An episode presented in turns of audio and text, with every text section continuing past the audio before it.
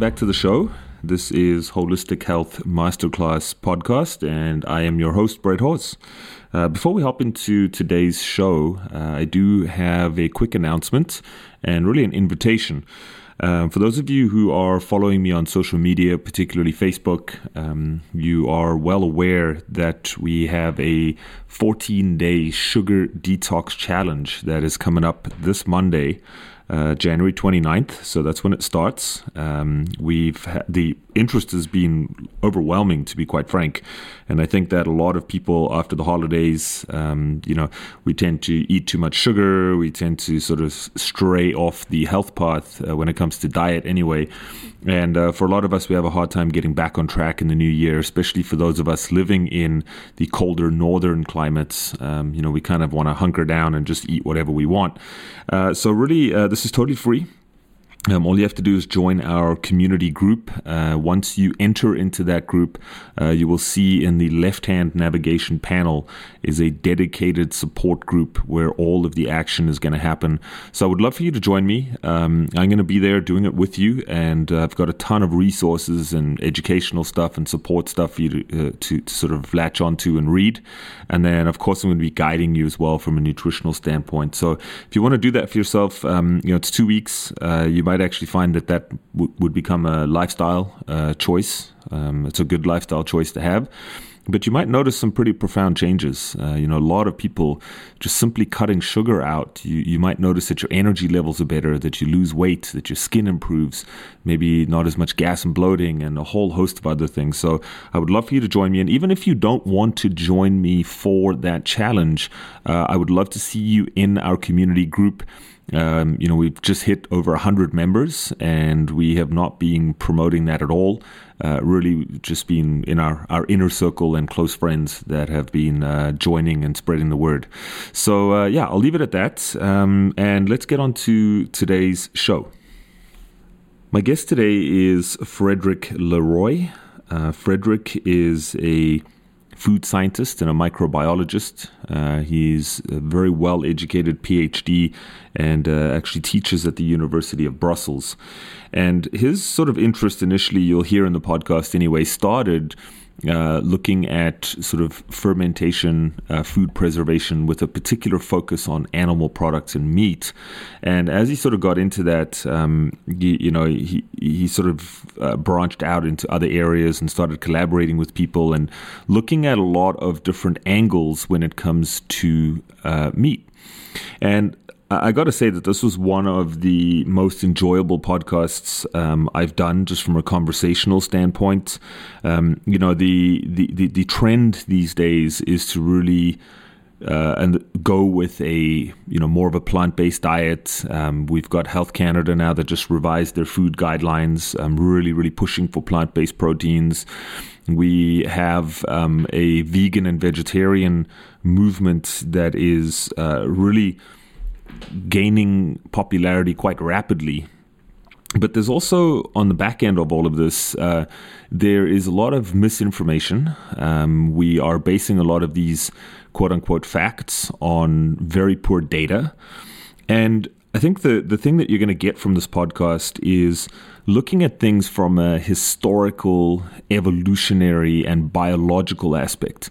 You know, so meat is one of the oldest, dare I say, the oldest form of food. And, you know, we bring up some very, very interesting questions, uh, such as, you know, have we really evolved um, to, biologically speaking, you know, to be able to do without meat? Uh, we talk about meat in the context of different locations. You know, so where do you live? Uh, a couple examples that we bring up are the Inuit population in the Arctic. You know, uh, having followed the Canadian Food Guide, uh, they just got really, really sick. So uh, we then get into a lot more of the emotional and psychological side of things and really sort of pick apart why um, all of a sudden meat has a bad rap, why it's touted as being so terrible for us, why it has been associated with causing all kinds of disease, and so on and so on. So, um, what I love about this discussion is that it's a very honest and open discussion. Um, it is also a very nuanced discussion, which is very important. You know, one of the issues that we bring up in this episode is the fact that nutritional research has largely lost its way because for many people researching this area, we have biases, we have agendas, we have outcomes that we are actually looking to prove. And when you look at the sheer number of variables and the reporting systems in place to try and capture the data, uh, what you're going to find is a lot of researchers are simply cherry picking over the data uh, to fit their narrative and to fit their um, biases and agenda. And this is kind of why the world of nutrition has become so confusing for a lot of people. And uh, you, you know, while while Frederick and I definitely agree on many, many points. Um, we're also very quick to sort of take a step back and open up the conversation in this podcast and sort of say, well, look, you know, at the end of the day, there's no one size fits all. And to try and move us forward and steer us to a place of sustainability, environmental sustainability, health sustainability, and so on, it's somewhat foolish in a sense to try and push everyone onto the same type of diet. Okay. Um, so hopefully I've done a good job at capturing the sort of cliff notes here in the early stages. Right. So I'm going to leave it at that for today. Um, hopefully you enjoyed today's show. Um, it might ruffle some feathers. Uh, that's that's for sure.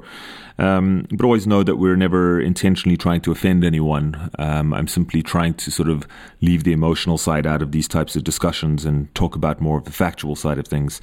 Um, but anyway, if you do enjoy today's show, please consider subscribing, um, also sharing this episode with friends and family, and of course, as always, leaving us a review. Uh, once again, if you haven't joined our Holistic Health Masterclass community, uh, please do take a look at the show notes. Uh, you can join that uh, totally free and hop on our 14 day sugar detox challenge. So, uh, without further ado, I bring you Frederick Leroy.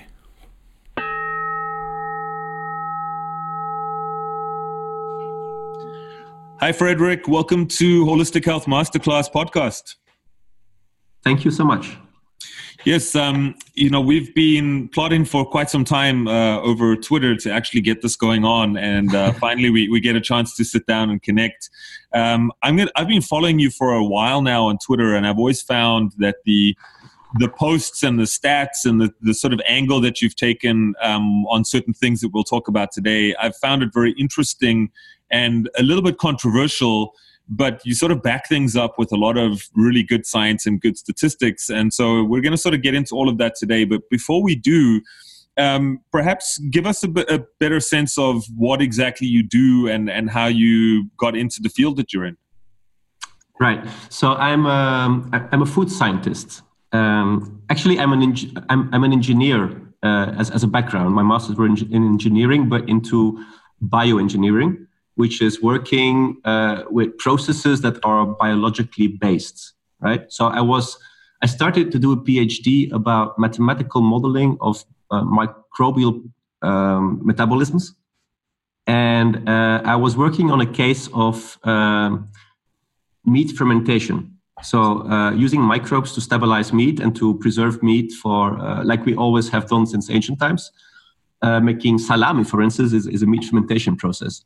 And I was looking at the very, very fundamentally technological part of that the microbiology and the metabolism and how that stabilizes the product and, and things like that from an, a process uh, processing point of view.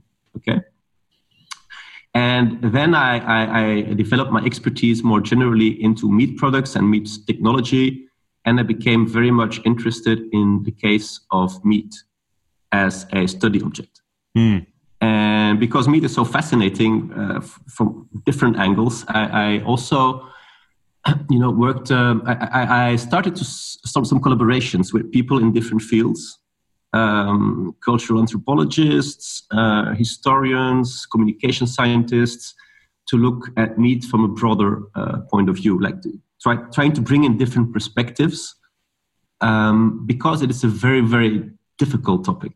Yeah. It's uh, about nutrition, but it's about so many other things as well. Right, and so I think that's a sort of good um, a good overview to sort of launch into a few different areas. Um, you know, we talk about. I guess let's talk about the historical context. You know, and, and off air we spoke about that. Just in terms of meat being one of the oldest foods, right? Um, you know, and of course, the the sort of plant based vegetarian community might argue with that point. You know, saying that maybe we discovered plants first and whatnot. But maybe we can start there. You know, meat in the sort of historical food context. Yeah. Well, it, it, it is it, again. It is it is pretty obvious that meat has been a fundamental part of our diets, uh, our species adapted diet since the beginning. Um, when you talk about ancestors, you can go back to any point in time. You could back you could go back to our uh, um, earliest ancestor, which is uh, a unicellular organism that that thrived on who knows what on on, on anorganic uh, sulfur. You know, mm-hmm. you can go all the way back there. But at some point, you have to decide what is our species appropriate diet. What are we supposed to eat as a species, as Homo sapiens? And, and then you would just have to accept that meat has been a main part of our evolutionary diet. I mean, people sometimes try to get around that, but the data is so obvious that meat has been a fundamental part of our evolutionary diet. And we are, of course, quite flexible. We can manage different kinds of food and, and we can have certain degrees of plant material within the diets. And that is all acceptable, and we can all, we can deal with that in, in, in a perfect way. Uh, but we can also live exclusively on animal products. It has been shown. Uh. So we, we are quite flexible, but uh, meat has always been a part of the diet.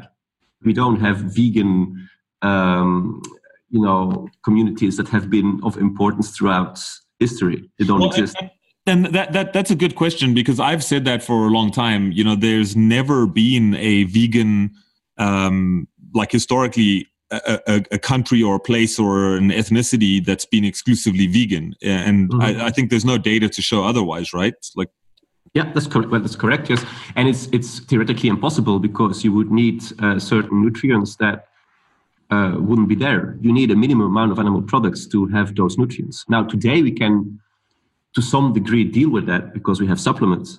Right. we didn't have those supplements in the back then. Yeah.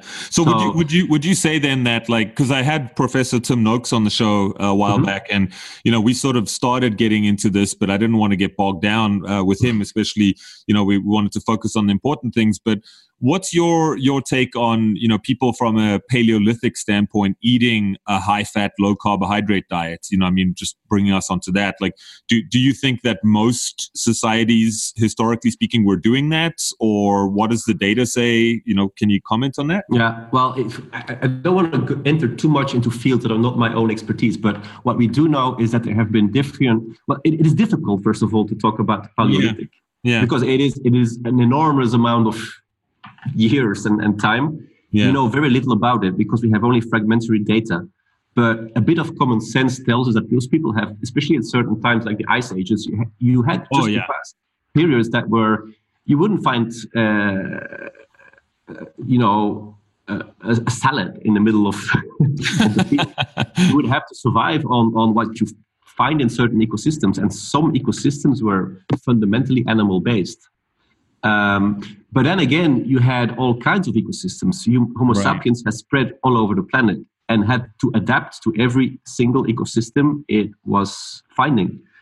Mm-hmm. So um, over over time, we have just uh, you know be able, we've been able to adapt to most places, and uh, having certain percentages of of animal foods, but never zero. It was always there, and and that is right. also why it was always very important. It was always very central because you needed to have those, and it was it, it there was a um, there was a huge emphasis within cosmologies and worldviews that hunting and animal products were very very important to, uh, mm-hmm. for the way people looked at at, at, the, at the planet, at the world, at, at their surroundings it was very central to cosmologies. And that is very obvious also in the, the Paleolithic art we find uh, today that we have discovered from, from those days. We see that hunting was central in their worldview.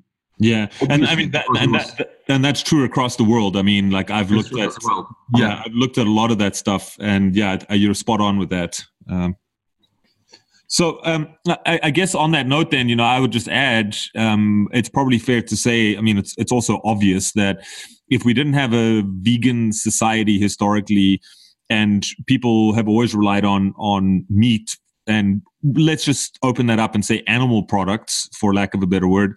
Um, you, you, know that would change from place to place, uh, which mm-hmm. is which is kind of why I chuckle a little bit at the modern day paleo, you know, where we're having beef and chicken eggs and stuff. Where if you were really, really paleo, you know, you'd you'd be eating some pretty far out stuff that. Um, you know that, that, you wouldn't find on the grocery store shelf uh, these days. But, yes. but, anyway, we don't need to go there. And uh, um, no, but I, th- I, think it's, it's it's an interesting point because indeed, well, honestly, paleo is interesting as a concept. You know, because in a way it tries to bring our diets back to what is biologically appropriate to us. But on the other hand, sometimes it gets too rigid. Yeah. Um, mm-hmm. We have been, even though it has been in, in an evolutionary window, it, it, has been smaller, but there has been evolutionary pressure to, to develop, um, you know, the lactase, uh, um, the way we digest milk in some populations uh, has been introduced in, in our biological systems for some reason. It has been important for our diets. So we have been adapting since the Paleolithic times, and I don't think we have to really, really try to stick to one universal Paleolithic diet that was, was covering the whole of the Stone Age. That yeah. doesn't exist. Uh, throughout no. the Paleolithic, no. we had different kinds of diets, most likely. And I think we have to have a certain amount of flexibility. Yeah. Uh, it is obvious that our Western diet at the moment makes us uh, ill and, and, and sick. So we have to acknowledge that the way we're eating today is fundamentally wrong. And we have to learn from the past and from, but, but let's not be too rigid about it either. Mm-hmm. Well, I mean, so so let's talk about that for a minute because you know when we talk about, and I think this is important. You know, when when we talk about the modern diets, quote unquote, you know, the modern diet around the world. Yes, there's a lot of similarities, obviously, but meat has really got a bad rap in modern times. And you know, I've always wondered to myself, you know it, it can't just be because of diets. Like surely not. Like we know that there's environmental toxicity and pollution. We know that we're under more stress. The food is you know typically more nutrient deficient these days and so on. So uh, I, the way i look at that and, and the question i guess is you know from a meat standpoint do you feel that perhaps the type of meat that we're eating nowadays um, is is different in some ways to what our biology has has sort of evolved to become? Like, is there a bit of a mismatch there? Um, because yeah, and I guess I'll follow that. You know, why does meat have such a bad rap? Yes, it's it's a very pertinent question. It's a very good one. It's a very difficult one to answer because yes, it is agreed. very multi- multidimensional. Uh, there's so many things going on. It is about how we uh, incorporate meat today uh, in our diets, the way we make a diet out of meat is not the same as uh, the way we were doing it before. That's one thing. Mm-hmm. And, and there's so many other things. If the bad reputation is connected also to um, our interpretation, our, our societal views on meat, which are completely different than the way they were before. You know, the, the way truth gets established, the way um, truth manifests itself within a society is depending on much more than factual data. You know, it's depending on which actors are talking, what they are saying, what is their background, what they want to achieve, what are the conditions that are shaping a certain narrative mm-hmm. about truth. Mm-hmm. And the way we look at meat today is not only about nutrition, it's about so many other things. Meat is a, a very, very exceptional food. Um, there's no food that is so symbolically heavy as meat. Yeah. Uh, only maybe bread approximated a bit because of the Christian connotations, or maybe rice in Asia. Uh, but otherwise, there's no food even getting close to the symbolic layers that meat has been accumulating all over the, the, the centuries and millennia. And so, so on on that note, though, I mean, so let's just talk about the straight up nutrition side of things because I, I, do, I definitely want to get more into the, um, you know, the emotional side of things. Let's put it that way. But from a nutritional standpoint, I mean, you know, the the the studies now, and I say studies again very loosely, but the reports, the the news, the whatever it is, where you know people who are pushing more of a vegetarian vegan agenda you know, are sort of citing that, you know, meat is just so terrible for you. It acidifies your body. Um, it's got no fiber. So therefore, you know, you're like, you, you can't eliminate toxins and bowel movements slow down and all sorts of other stuff. I mean, where do you sort of start with that? Um, you know, and I, I know these are very complicated questions that we're asking here, but you know, why is it from a health standpoint that meat causes disease? So you know, you know, so to speak. Yeah. Yes. Um, well, I think the main problem we're facing nowadays is that within the field of nutrition, we somehow lost um, direction. We have been overtaken by an, an overemphasized field of nutritional epidemiology that is valuable as such, but that has lost its purpose. Um, I don't know if what you're aware of all. Well, it is. It, it, epidemiology is basically trying to figure out connections between certain populations eating in a certain manner, trying to get data on how they eat, and linking it to the health markers within that population. Okay, that's what epidemiology is doing. Mm-hmm. But it is basing itself, first of all, on very imprecise data uh, because it uses the food questionnaires, which okay. are criticized uh, quite a bit lately. And of course, people are trying to, to, to improve them, but they're still they're still vulnerable to all kinds of mistakes and biases and so on. Right. So the data to begin with is not very robust. Mm-hmm. That's one and, thing. And I mean, so I just want to interject there. Like, do you feel it's not robust? I mean, this is simply because people are essentially self-reporting, right? And mm-hmm. and we're, we're relying on. We're I guess what the way I look at that is it's difficult to control all of the variables, right? Like if I go to 10 people's homes and they're all having a steak for dinner and I say, okay, check, you're all having a steak. That's great. But one person's also smoking a pack of cigarettes, but the next person's doing yoga and the next person is a professional athlete you know now all of a sudden you're just throwing a whole bunch of variables into that where you can't then say well you know all people eating meat are going to get x you know? Yeah yeah that, that, that's already a second point it's very valuable but it's a second point. It, it's the next step which is already bringing in trouble. Um, people have to first of all people have to recall what they've been eating over a certain period which is already very difficult. Try to remember what you ate last week. It's not very easy yeah. to do. True. Uh, and and then you have to report on that. And for instance they will ask you how many processed meats did you eat and then pro- what is processed meat in the first place would you compare a dry aged ham from from the mediterranean with uh, chicken mcnuggets you know yeah true they get filled into the same box and it confuses the whole story uh, they have also seen there's a study that showed that vegetarian people tend to cheat. So you, what, what they're reporting is not the same. Uh, that, that you know, if you compare what they're doing in practice with what they're reporting in the questionnaires, that can be different. People are not necessarily reporting what they're doing because they want to come. Uh, they want to give the impression that they're being healthy. You know, they they don't want to say that. They don't want to admit that they're living in unhealthy ways. So often they're cheating. And then secondly is the point you're mentioning. You have these confounding factors, and epidemiologists try to correct for those. They try to correct for the effect of smoking, they try to correct for the effect of obesity, and so on. But then again, if you want to correct for every single lifestyle factor, that's very difficult. And yeah. what's very interesting to, to, to see is also that if you compare epidemiology that um, looks at data from Asia, uh, China, and, and these kind of countries, you see that you don't find the same correlations as you find them in the United States. And Europe is mm. somewhere in between. So you have clearly a cultural effect. And that is because simply confounding is so important. So if, if you want to correct for every single thing that, that humans do in their in their dietary behavior, that is almost impossible. And you have to be aware. I mean, do you think just on a on a sidebar for a second? I mean, do you think we will ever figure it out then? Given that, just given the complexity of what we're talking about.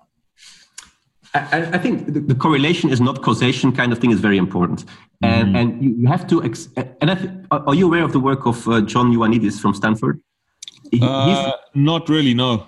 He's he's doing very important uh, science at the moment. He's looking at the science of nutritional sciences. Basically, he's looking at at it from above, and he's trying to say that the way we've been using nutritional ecology is fundamentally wrong we're trying to use it to prove all kinds of absurd things that if you eat so much chocolate you will live so much longer if you if you eat too much of this you'll die so these are this is the wrong way to look at things we yeah. should real redefine nutritional epidemiology as something that can give a direction and should be validated by randomized controlled trials intervention studies robust data and we should also try to revalorize the more fundamental biological, physiological sciences. Uh, the way that endocrine responses uh, are triggered, how do mm-hmm. hormones react to nutrients, um, how does our metabolism um, react on a certain, you know, flux in, inside yeah. our tissues.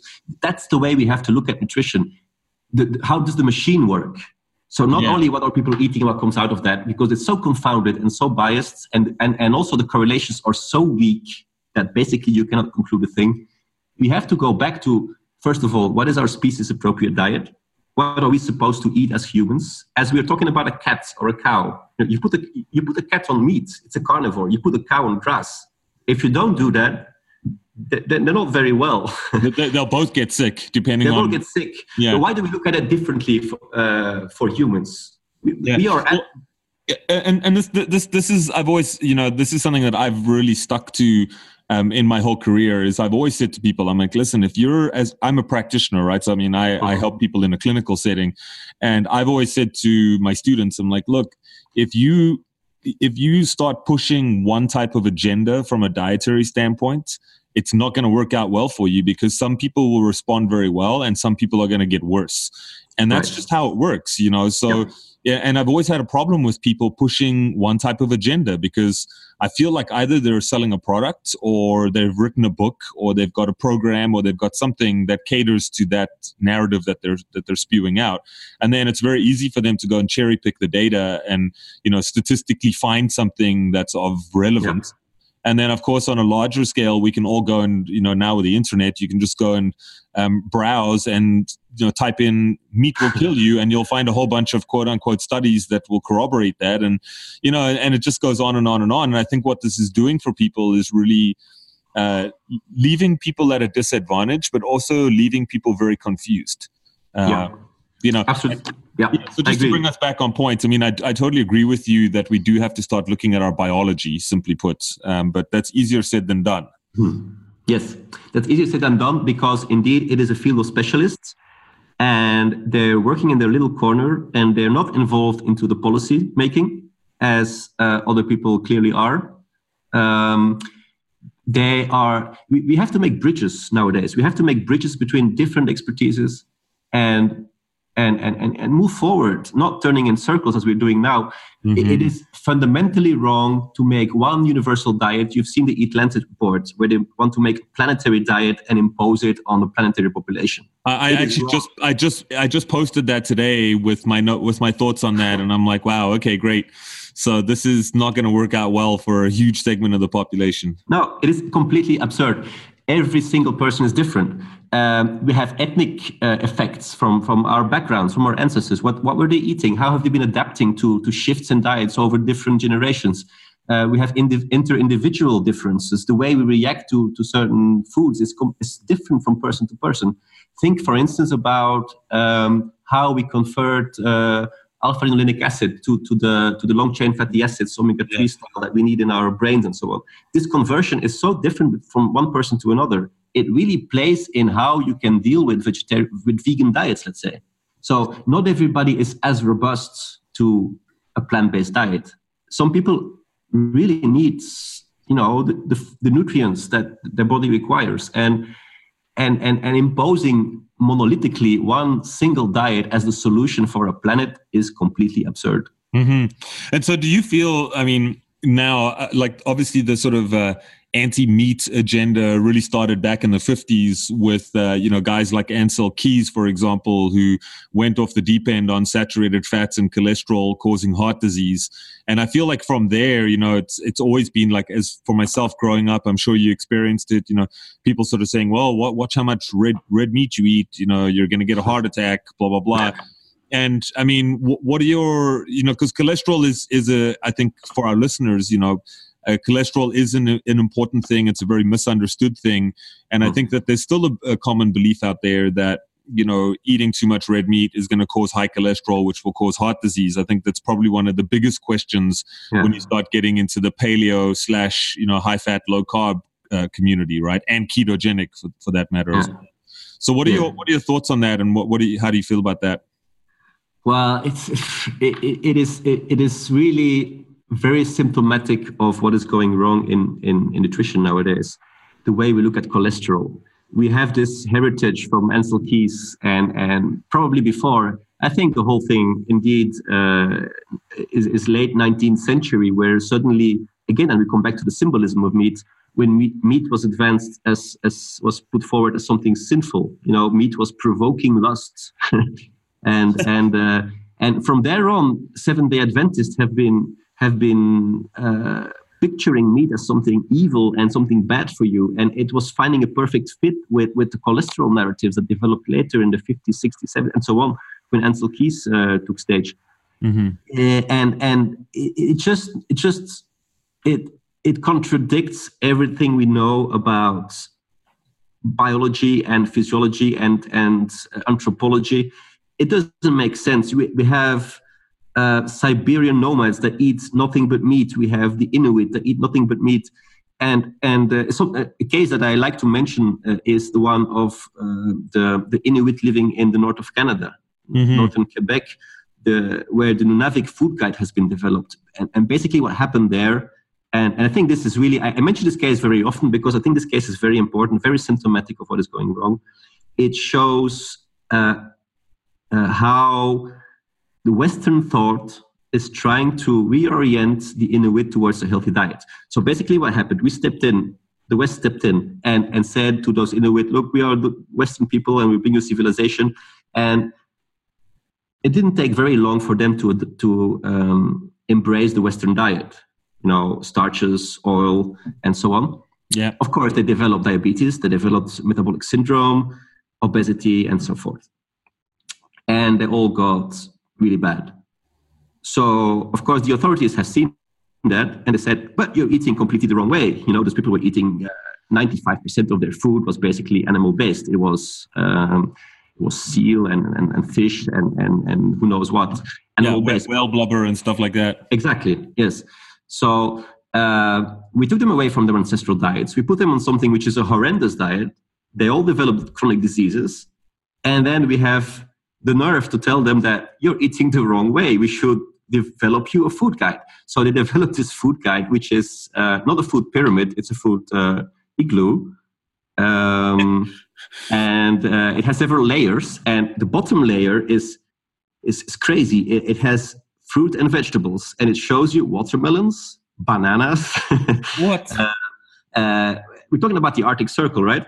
And the next layer is, is grains, of course, and then you will have uh, milk and alternatives. So oat milk and who knows what. And then you have the top of the igloo, which is basically their traditional diet um, in the, on, on, the, on the very top. And, and then they say, look, we're going to make, we have made this food guide and, and it is adapted to the traditional way of eating of those people so that they can, you know, accept it more easily but it is a bloody Mediterranean diet.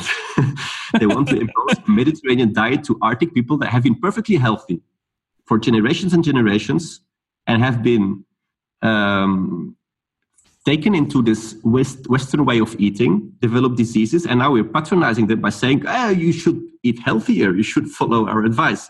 So again, we're trying to impose this universal Mediterranean diet that doesn't exist in the first place. Uh, and, and try to, to impose it on, on a traditional population that has no clue about this diet and that has no way to grow bananas in the first place. No, no or, or olives or anything else. Or whatever, anything. Yes, yeah. they have. You know, they, they have been adapting to their local ecosystem, and they have been doing that perfectly. And, and we're having, you know, they were very, very healthy people. And this is really, I think, this is really representing um, how nutrition is losing track how it's losing touch with reality well and, and yeah and, and you know i'll sort of like let's let's even open that up a little bit more because the bottom line is this i mean i don't know if you're familiar with the work of dr weston price from way mm-hmm. back in the day yeah. you know and weston price i mean he traveled the world and it was at the time you know the timing was perfect for what he did he traveled the world and he looked uh, he went to very remote parts of the world all the way from you know europe to asia to the south pacific islands to scotland to you know he went everywhere. And you know he essentially compared um, you know this is really for the listeners who don't know the story he compared uh, the, the, through the generations he was a dentist and he wanted to look through dental health what was happening to the health of people So the older generation at that time had grown up on traditional diets. So as we're talking about, depending on their location. So some, you know, for example, in Scotland, they were eating oats and fish heads, you know, for their staples. And if you go to um, uh, the Swiss, for example, they were eating lots of cheese, lots of butter, uh, some grains, but they didn't have a lot of fresh vegetables because they were up in the mountains, and so on and so on. And what he was finding, and I think this really drives the point home, is it wasn't so much what they were eating, so long as they were eating whole foods. It was the mm-hmm. introduction of Western food and processed foods that really caused the deterioration in the children's health which then of course means the offspring and we're now probably three generations on from that. So you know so i think i think just pulling that together for us again i don't really see that it's you know the vilification of meat is justified because for some people meat might be an absolutely terrible thing. It, it might definitely you know cause problems for you and cause inflammation and whatever else but for other people it can be an absolute lifesaver.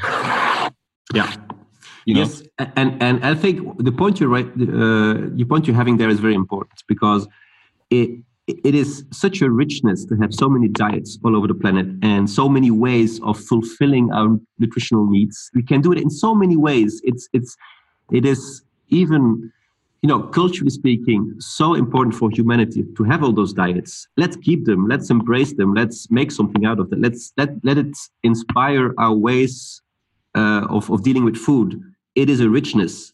Let's mm-hmm. not get rid of that and make one planetary diet.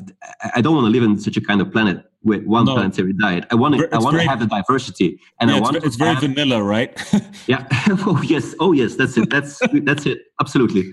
Yeah. Um, so so so, what are your thoughts then? I mean, because I will we'll get to the sort of emotional component because I think it's an important one to discuss, but let, us shift our focus now. You know, I mean, let's say that there's, you know, I've always said there's 7 billion, almost 8 billion people on the planet. There's 8 billion diets. Everyone's got their own different way of eating. Do you feel that, and I'll add this one point and then we'll shift gears. How do you feel about the emergence of um, like looking at DNA and genotyping people in terms of how well they process types of food and that. Do, do you think that that's going to become a prominent feature in terms of individualizing diets? Yeah, it, it's it, it's a difficult one. It, it's always very reductionist, and it is not the the um, ideal situation that they were having in mind couple of years ago where they were thinking that certain genes will be uh, give you a passport and will give you like an overview of your limitations and the way you have to deal with it in, through the diet. It is not so much one-on-one. It is much more complicated. Yeah. Um, but it can it can you know i don't know. Well, it's, I, I, it's, it's in its infancy. I mean like i, I totally yes. I, am on board with that. And i am involved with nutrigenomics. Um, mm-hmm. you know, I, but i know i mean we're not there yet for sure. No. but I no. find it very interesting because for me, you know, in terms of personalized diets, I feel that that's kind of the only thing that's really going to shine a light on it, whether we can figure it out or not. Um, I feel like it's it will in the next maybe five to 10 or 20 years, it will be a lot more accurate and maybe give people, you know, a bit more of a direction in terms of how well you metabolize yeah. carbs, fats, proteins, and omega 3, yeah. whatever, you know. Um, but, but anyway, um, I, I, I find that field interesting and, you know, we'll see where that lands up. But just let's talk about meat for a second and go back to that because um, you know, obviously with the emergence of paleo and high fat, low carb, and now ketogenic, you know, there's obviously a concern here from an environmental standpoint. And I know that you've, you know, you've tweeted a lot of things out there about comparing um, statistics and really looking at things from an environmental standpoint. So, what, what are your thoughts on that? You know, I mean, is is is that type of diet is it sustainable? Like, how do we navigate the environmental road? Yeah. Um, yeah, it's a good question, and it is also it is especially important for if, if you want to have a debate on meat nowadays, and, and and you want to have a debate on on the place of meat within societies, you would have to talk about nutrition, but you would also have to talk about the planet. And the problem is that most people that are specialized into nutrition, in nutrition, they have very little ideas, uh, very little idea, or very little insight about the sustainability side of, of the story, and vice versa. Uh, so so it is you you don't find a lot of people that are uh, having a debate on both sides, and you have a lot of um, uh, you know of shifting of the of of of, of the of the debates. So if if you if you convince somebody on one field, you will have to deal with the other field because they will shift goalposts. It's all that you have to be robust in, in both fields. And the thing I want to make clear always is that I do think we have to rationalize stuff. We have to look at the way we eat meat, the way we consume it. There are probably ways to do that better or worse uh, somehow. The way mm-hmm. we prepare meat, we have to think about those things. You know, the way we smoke meat or the way we uh, grill meat. We, there, there are things to improve, and, and the way we contextualize meat within the diet, the amounts of fat we eat, and, and the kind of fat we eat. We have to think about that within nutrition. But it's even more important if you look at sustainability. Yeah. We have to organize our livestock in ways that are beneficial for the planet yes. as much as possible. And I, I think I and and the, the sad story is that we're putting so much emphasis on um, binary thinking and polarizing stuff and, and, and trying to say people are defending their fields like meat is good, no, meat is bad. And we get this very polarized debate. Yeah, black and white, right? Sorry? Yeah, exactly. Black, black, and, black and white, yes. yes. Binary thinking. And it's and the problem is that there's so much energy going into that that people start to lose the focus. What you should do is um, accept that livestock is necessary because it is and yes. optimize it. Optimize yeah. it so and, that and, and you know what's interesting? So, so from the planetary health diet that just came out like a little while back, um, you know, the one thing I actually did, I was surprised that they were saying was that not everyone should be vegan, right? And I was like, okay, you know, that's that, at, at, least you you didn't completely blow it, um, which is great. But but the the reason why, um, you know, I think it's important for people to understand out there, and and I would love your comments on this because this is something that I've been saying for many years. Um, but I would love to get your your intake or input. You know, if we all, um, it's not so much about the well if we want to move forward from an environmental standpoint, right, the one thing that people need to realize is all of their vegetables, their crops are grown in manure for the most part. Okay. Mm-hmm. And obviously, cows and ruminants are a very important part of that. So I, I would suspect that we're going to have a very hard time trying to grow food for fertilizer, okay, or grow fertilizer. So that's one side of things. But I think the way forward for me is to actually pasture animals more instead mm-hmm. of growing food uh, for the animals, right? So corn, soy, and so on, and us all eating a little bit less meat. So mm-hmm. I, I, think that that's like at least a, a road to you know shoot for. But what are your thoughts on that? You know, eating less meat, raising animals better, more ethically, and pasturing them. Yeah. Yeah, well, uh, yes, raising animals more ethically is an, is an, important point. The way we feed animals, the way conversion efficiencies are, are being dealt with, and especially also the way that the planet globally is moment is is now look is now dealing with livestock because there's some very very inefficient processes taking place in different parts of the world which and, are what, generating... what, do you mean by that perhaps you can elaborate on that for us. yeah, well just for, just as an example if you look at, at the, the, the emissions uh, from cattle in places like India, where people hardly consume any animal products. Well, they have some dairy, but they eat very little meat. You have uh, very small, a couple of kilograms, very little. I don't know exactly the number yeah, by heart now, but they have the, the, the caste system or, or something like that, right? Yes, Where... there, are all kinds of cultural reasons why why why they uh, eat little meat, but it's also the way to deal uh, with, with, the cattle. It's is the way we deploy cattle over certain areas. Um, we, we have to dedicate certain parts of the planet to livestock because on certain parts of the planet we cannot do otherwise than having livestock. You cannot grow food in certain parts of the planet. If it is also it's also very typical it's again the very western uh, approach to it. If the way we, we talk about meat and about livestock damaging the planet and damaging our bodies try to have this discourse with somebody living in you know Central Asia or, or rural or Africa or something. Rural Africa, and try to explain to those people that livestock is something you should get rid of. Yeah, no, you would kill them basically. It's absolutely crazy for those people because yeah. livestock is bringing in manure, traction, um, money, nutrients, money, livelihoods. Uh, it, it, it, it's important for the way they deal with the farming system. It is it is crucial to their uh, you know to their sustainability to their sustenance it's it's yeah. very very important. Yeah. And, and, we come in as westerners and we say ah actually those people that have you know deficiencies in in iron in zinc in b12 and so name it protein they have those deficiencies and they really crave for meat because they, they know that you know the value is there nutritionally speaking. And, and we are as westerners we're saying oh that, that red meat we don't want that. It gives us cancer. Yeah eat, eat, more kale. Grow, grow fields of kale in the middle of the desert in africa. Yeah, go for that yeah try and go explain this thing in these countries mm-hmm. like and, and and and and don't pretend to be a Western arrogant prick. I mean, this is this is what this is basically what we're doing. We, we're, we're really saying to the, to the rest of the planet, now we we Westerners we have the money and we'll we'll go plant based, and and and you people. You should like think about the way we're living because we, we are the example. We're going to so, save so, the planet. So, so do you feel? I mean, I, I just want to want to ask you more on this because I find it fascinating. What would happen if the whole world went plant based?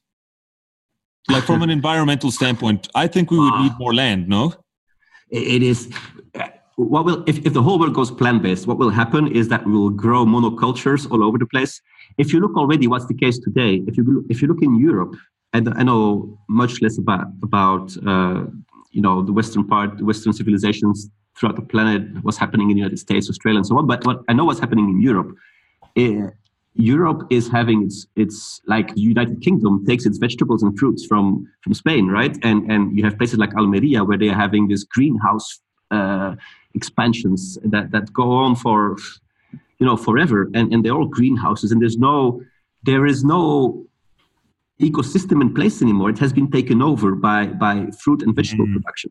And, mm. and, and, and I feel this is where we're going. If we're going to live on, on, on, on beans and soy and, and, and corn and, and those kind of crop, monocrops, are we going to have monocultures all over the place? We're going to have to uh, deliver uh, fertilizers, you know, chemical fertilizers. We're yeah. gonna. It's it's just not sustainable. It's it's it's it's a nightmare. I think it's an ecological nightmare to go fully plant based. It will never work. Yeah, and and, that, and I mean, and this is this is why I mean, even the World Health Organization, for whatever they're worth, um, you know, they they uh, they've come out and they've said small scale organic farming that is you know we've got a lot of farms here in canada that are doing organic farming and they're closed loop systems you know where they're using horse manure and sheep manure and cow manure from neighboring farms or they have animals on the farm to provide the manure. They've got water uh, right there as well, and they're kind of doing everything. You know, they've they've they're they're farming animals and vegetables all together, and they're finding that their their sort of um, footprint, if you will, is actually very low. And you've got guys like Joel Salatin from Polyface. Mm-hmm. Really, mm-hmm. just pushing for more intensive grazing of animals, and you know more of that sort of closed loop, sustainable kind of farming. And and I feel personally like that's really the way that we need to be looking at instead of saying we'll throw out animals because of emissions. It's like, well, that's a little bit short sighted. And I feel like it's more pandering to the sort of vegan and vegetarian crowd, you know? Yeah. Uh, yes, I agree. And and there there are ways. I mean, there are also ways to use livestock for mitigation purposes. We can we have carbon sinking. We have things going on. We can we can do beneficial things with livestock, but we have to have a rational debate. And if if if you know, I want to look at the facts, and I want if, if the facts show me that we have to reduce meat consumption, well, I'll accept them. But I want to have a, an honest debate where things are put in perspective, where we know what is the effect of livestock, what is the effect of meat eating, how much percent does that contribute in, in my daily uh, behavior to, to, towards uh, damage, uh, planetary damage. I want to have the facts on the table. I don't want to have slogans. I want to have mm-hmm. facts, factual data, and I want to have an honest discussion about how we should organize our planet. Yeah. But that's not going on at the moment. It's it's uh, we, we just keep on, and that's why I think that meat is still functioning as a scapegoat. You know, we we have uh, have this we have this prehistory of meat where meat oh, the slaughtering of animals has always been very ritualized, right? It has yeah. been we have been uh, sacrificing animals uh, to the gods. It's in it's in the Christian idea, but it's way before that as well the ancient Greeks. And, and it's all over the world. I mean, it's, it's all over the world. Yes, yeah, we have yeah. been, and, and, somehow, for some reason, this is still valid today. We are using meat as a scapegoat. We are are using meat to to project all our anxieties about different sorts of things: the planet, our own health, um, uh, general violence, uh, the way we deal with animals. All our anxieties are being projected on meat. It carries all our sins and all our anxieties. It is remarkable. And yeah and, and so so that that's really what the sort of emotional component is that you were that you've been sort of alluding to right? Mm-hmm. yes. Yes, so, so, so, I mean, and th- this is an important side of things as well because, you know, let's face it, if we were all, you know, shunt back 500 years ago and running around in loincloths with spears, I think um, three quarters of the population would probably die because they don't, we don't have the capacity to really kill for our own food anymore, right? We've just lost that through industrialization and evolution, obviously. And so I think that maybe for me anyway, I mean, I feel like that that's that's perhaps where some of the emotional roadblocks creep in, and this is why we're seeing the rise of veganism and vegetarianism. You know, because on a surface level, like, oh, I'm going to have to go and kill that goat if I want to eat. And it's like, well, no, you don't have to because now you can go and eat soybeans and you can eat whatever else. But if yeah. you were faced with it, if you had to, which would have been, you know, 500, 1,000, 10,000 years ago, you would have had to do it. Otherwise, you would have died. And yeah. so I find that it's an interesting sort of thought process, you know? Absolutely. And, and, and also I've been, I've been looking a bit into, you know, the, the, the way, you know, the very militant fundamentalist vegans are talking about their their vision and their worldviews, and it is frightening. It is really frightening the way they look at things, where you have these uh, ideas about, um, you know, some of them really would rather have no animal life on the planet at all, rather than to have them suffering. No, if, right. And, is, and so, I mean, I'll get a little cynical here for a second because if you really boil it down, I mean, if there's too many animals on the planet, um, that would mean if you wanted to get rid of them, we should all be eating more animals, right? Um, so, I mean, yeah. just think about it like logically. That that that would make sense. Um, again, I'm just being a little tongue in cheek for listeners. I. I totally get it. But but, have it more because what you're putting there is very is very uh, tangible, and and they don't like so much tangible things.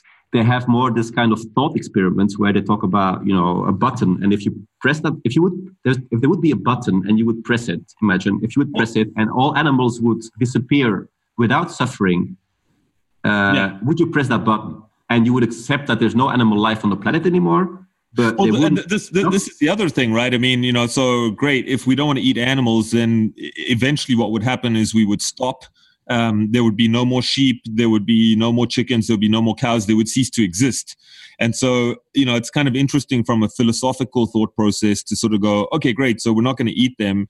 Uh, that means that you love animals so much, so don't eat them and let them go extinct. Yeah. Which is yes. kind of like a, a weird thing to think about, but it's actually the reality of it all. Yeah, yes. I, don't want to generalize it for the whole, you know, plant-based population. Of course, I mean, it's also you have to admit that it's a, it's a heterogeneous population. You have different views, but there's a fraction in there that is really um, philosophically.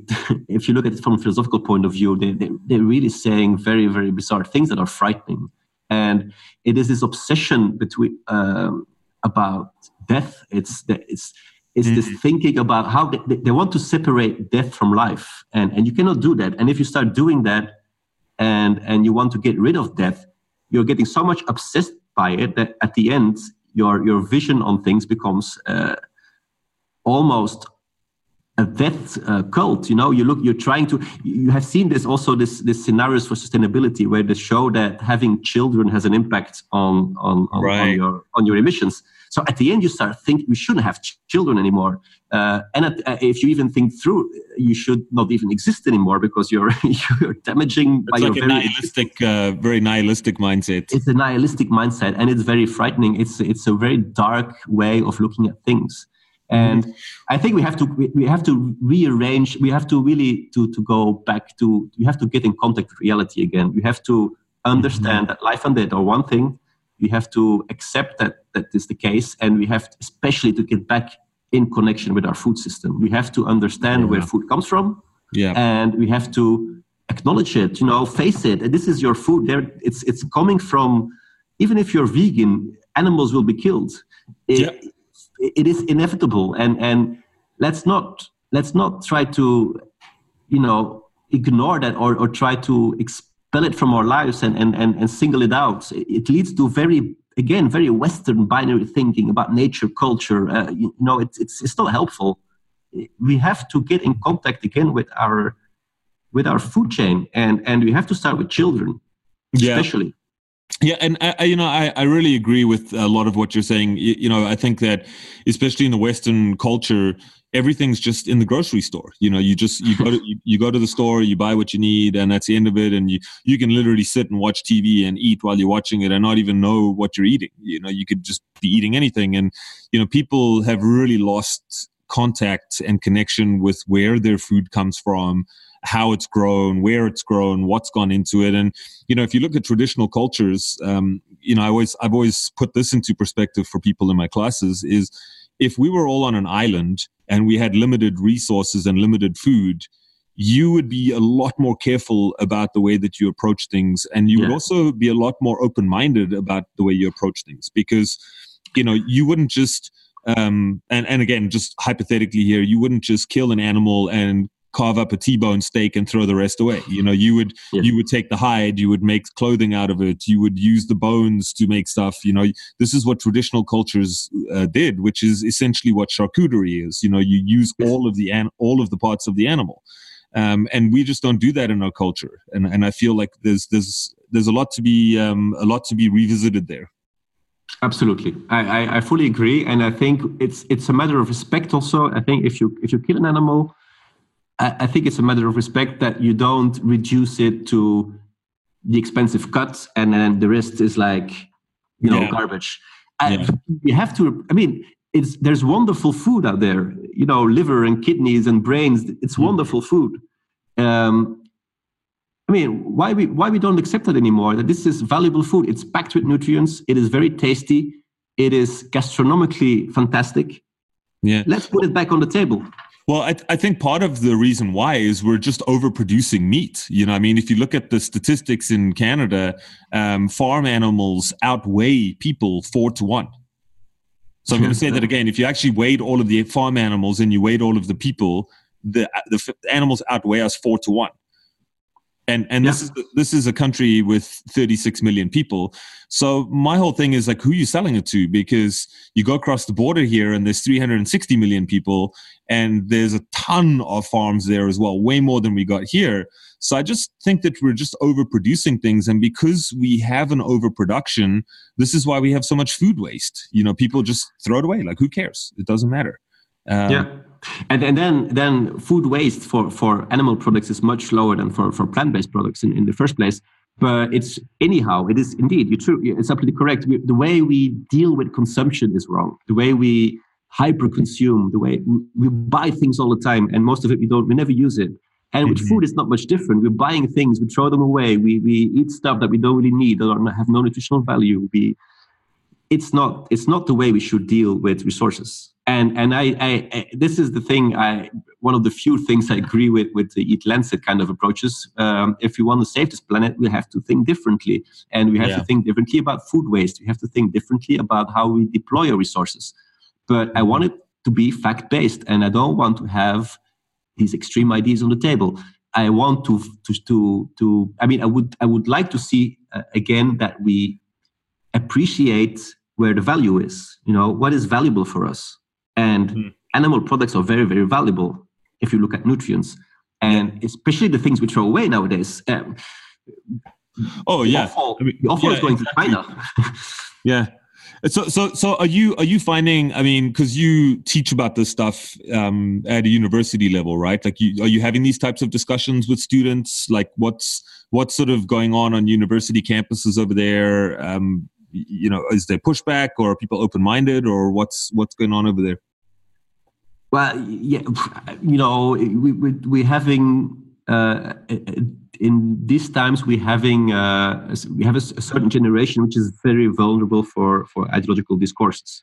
You know, mm-hmm. it's we having uh, young people and and they're confused and they hear all kinds of stories and um, I'm, I'm not focusing the whole discussion, discussion so much on, on, on meat only, of course. I of mean, course, yeah, of course. I have, I have a one course which is about animal products and, and you know technology of animal products and how we, we process those things and where, where you obtain them and so on. Uh, so I address these issues, of course, but it's it's it's more general. It's it's and it's not even my biggest concern only. I mean, I am of course specialized in animal products, and that's yeah. my it's my core expertise, and I talk about those things, um, you know, on a daily basis. But Uh, my my concern is larger than that. I want to have a discussion, and I want I want to have, you know, I, I try to provoke thoughts sometimes, and I want to have mm-hmm. discussions about how we look at food and how we sh- we, we, we we lost our our uh, common sense when we yeah. talk about food. No, and, and, and I, mean that that's why I have you on the show because uh, I think you know we have a lot in common in, on that in that sense. You know, where I think looking at things and encouraging critical thinking and open mindedness and nuanced discussions is really the way forward here if, if we want to progress um, at all. But uh, um, you know, just to sort of bring us into the close here, and I, I want to get your thoughts. Um, this is a, a, bit of a curveball, but um, this whole rise of meat and cultured meats. Um, what, what are your thoughts on that? Well, that, that is that's exactly the kind of thing that I I, I, I would like to avoid in, in our civilization. I don't think it's a step forward. I, I really, it really will emphasize again this nature culture, you know, dualism, and you know, you, you feel this narrative um, being more and more emphasized, where where you have uh, this half a planet kind of scenario. You separate it. You know, you have half nature, half culture, and in the culture part, you will make lab meats, and you will uh, have. Uh, tower buildings that will produce your food and you should leave nature aside you shouldn't touch it you should have biodiversity there and within the within the culture part you should you know be high tech and produce food I, I, I don't think it's a good idea i think it's a very um, optimistic experiment and i don't want i don't like experiments with nutrition and food we have seen so many examples of nutritional experiments going wrong Oh yeah, well, we're and, we're, we're dealing with the health consequences exactly, and environmental yes. consequences right now. I mean, oh yes, you know, pick, pick, one, whether it's pesticides or genetically modified food yeah. or antibiotics or hormones in the food or whatever it is. I mean, we, we've already done that. Um, yeah. My yeah. concern, I think, more than anything with this sort of um, going the bioengineering and biotech route is the feel that the thing that kind of makes me feel a little bit uncomfortable is going high tech like that means that you're essentially putting all of your food production in the hands of biotech companies and not farmers. True. Yes. Um, and, and yes. when I say biotech, I don't mean the Monsantos of the world. I mean people in a lab now that yeah. are growing that are growing meat in a petri dish, for example.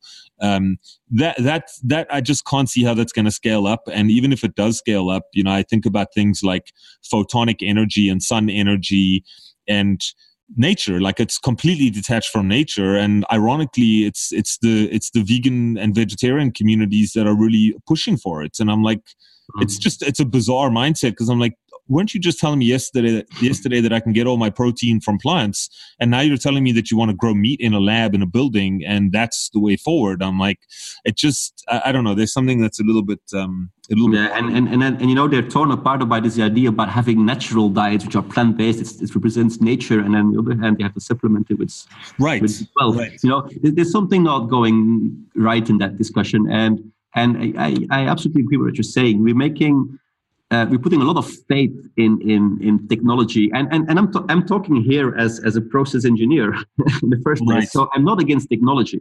Yeah. Right. I'm I'm I'm absolutely pro technology and about improving things throughout. Te- I mean, technology is our main asset, as that's what made us so prominent on this planet because of technology. We are here because of technology.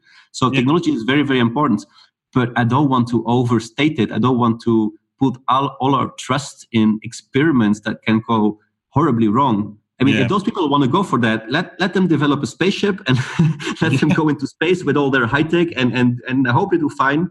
But let's also keep a planet for people that want to, to remain human and that want to cherish their their uh, their background, their cultural heritage as humans, and and, uh, and because at, at the end that's what we are. We have such a rich richness uh, on so many levels. Mm-hmm. It's about food or about farming or about you know the way we we organized our societies throughout the centuries and millennia. It's it's very very important for for for civilization, and we're trying to brush that away and and start press a reset button where we somehow gonna gonna make a new system out yeah. of nothing and, yeah. and hope everything goes well. I don't trust that. I, I'm really really concerned about those ideas and uh, I think we have to improve what's in place and and very much so. I think I, I think we really have to improve certain things and and put all our efforts in improving that. But I'm very much against uh, this kind of bizarre, crazy, high tech experiments that can really go fundamentally wrong, and that will be the end of everything. yeah no and I, I mean yeah we agree on that for sure um you know the way i see things moving forward is really we we have to adopt a completely different way of thinking. We have to evolve in our thinking and then also look backwards you know into looking backwards towards the future you know where we can use modern technology we can use um, you know progressive ways of thinking but we can also merge them with traditional ways of doing things. And i, I sort of see that that's perhaps a path that we need to be looking forward um, to to progressing with you know. Um, but frederick so um, i'm going to wrap it up there. Um, is there any you know where can we find you? Anything that you're up to? Um, you know websites twitter handles any of that stuff that you want to share with people before you uh, before we wrap up today well, I, I, I have so many so many paths to to travel on in, in, in the coming months. Uh, I, I, you know, I, I, I, have my academic duties within my expertise. I, I we have the whole uh, discussion on, on the place of animal products within uh, healthy diets. I'm, I'm a bit, you know, I don't know where to go and where, where my direction is really, but yeah, people can yeah. follow me on Twitter. Okay, great. And uh, I don't know, should I? No, that's okay. I will. Um, uh, what I'll do for those of you listening out there, I'm going to put Frederick's um, uh, whatever links he wants to share with you. Check out the show notes uh, for today, and um, you can catch up with him on Twitter and wherever else uh, he he shares. Um, and uh, Frederick, thanks so much for for coming on the show. It was a great discussion, and you know we could probably spend another three hours oh, unpacking oh, yes. more of this, um, but we don't want to bore our listeners and um, you know give listener fatigue. Um, yes. So I think um, yeah, you know, thanks again for your insights, and um, I, I always you know love watching what you're posting and the discussions that unfold around that, um, especially on Twitter, because Twitter is uh, possibly the most polarized place on the planet um, in, in, in, 260 characters or whatever it is. um, so uh, thanks, Frederick. Um, you have yourself an awesome day. And uh, for you guys out there listening, um, I hope you, you know, I hope you enjoyed today's show and at least got you thinking about things a little bit differently. Um, as always, if you did enjoy today's show, please consider sharing, subscribing, reviewing, and uh, of course, um, I would love to hear your comments. You know, we um, this is a very, very hot topic, uh, just in terms of public discussion and discourse. And, um, you know, there's a lot of arguing over this. So I would love to hear what your thoughts are and which side of the fence you sit on and why and all of that good stuff. So, Frederick, um, thanks so much for coming on the show. Thank you. It was uh, nice to talk to you. I enjoyed it. And, well, we'll be in touch. Yeah, awesome. All right. And for those of you listening out there, you have yourself a great day. We'll catch up with you next episode. Bye for now.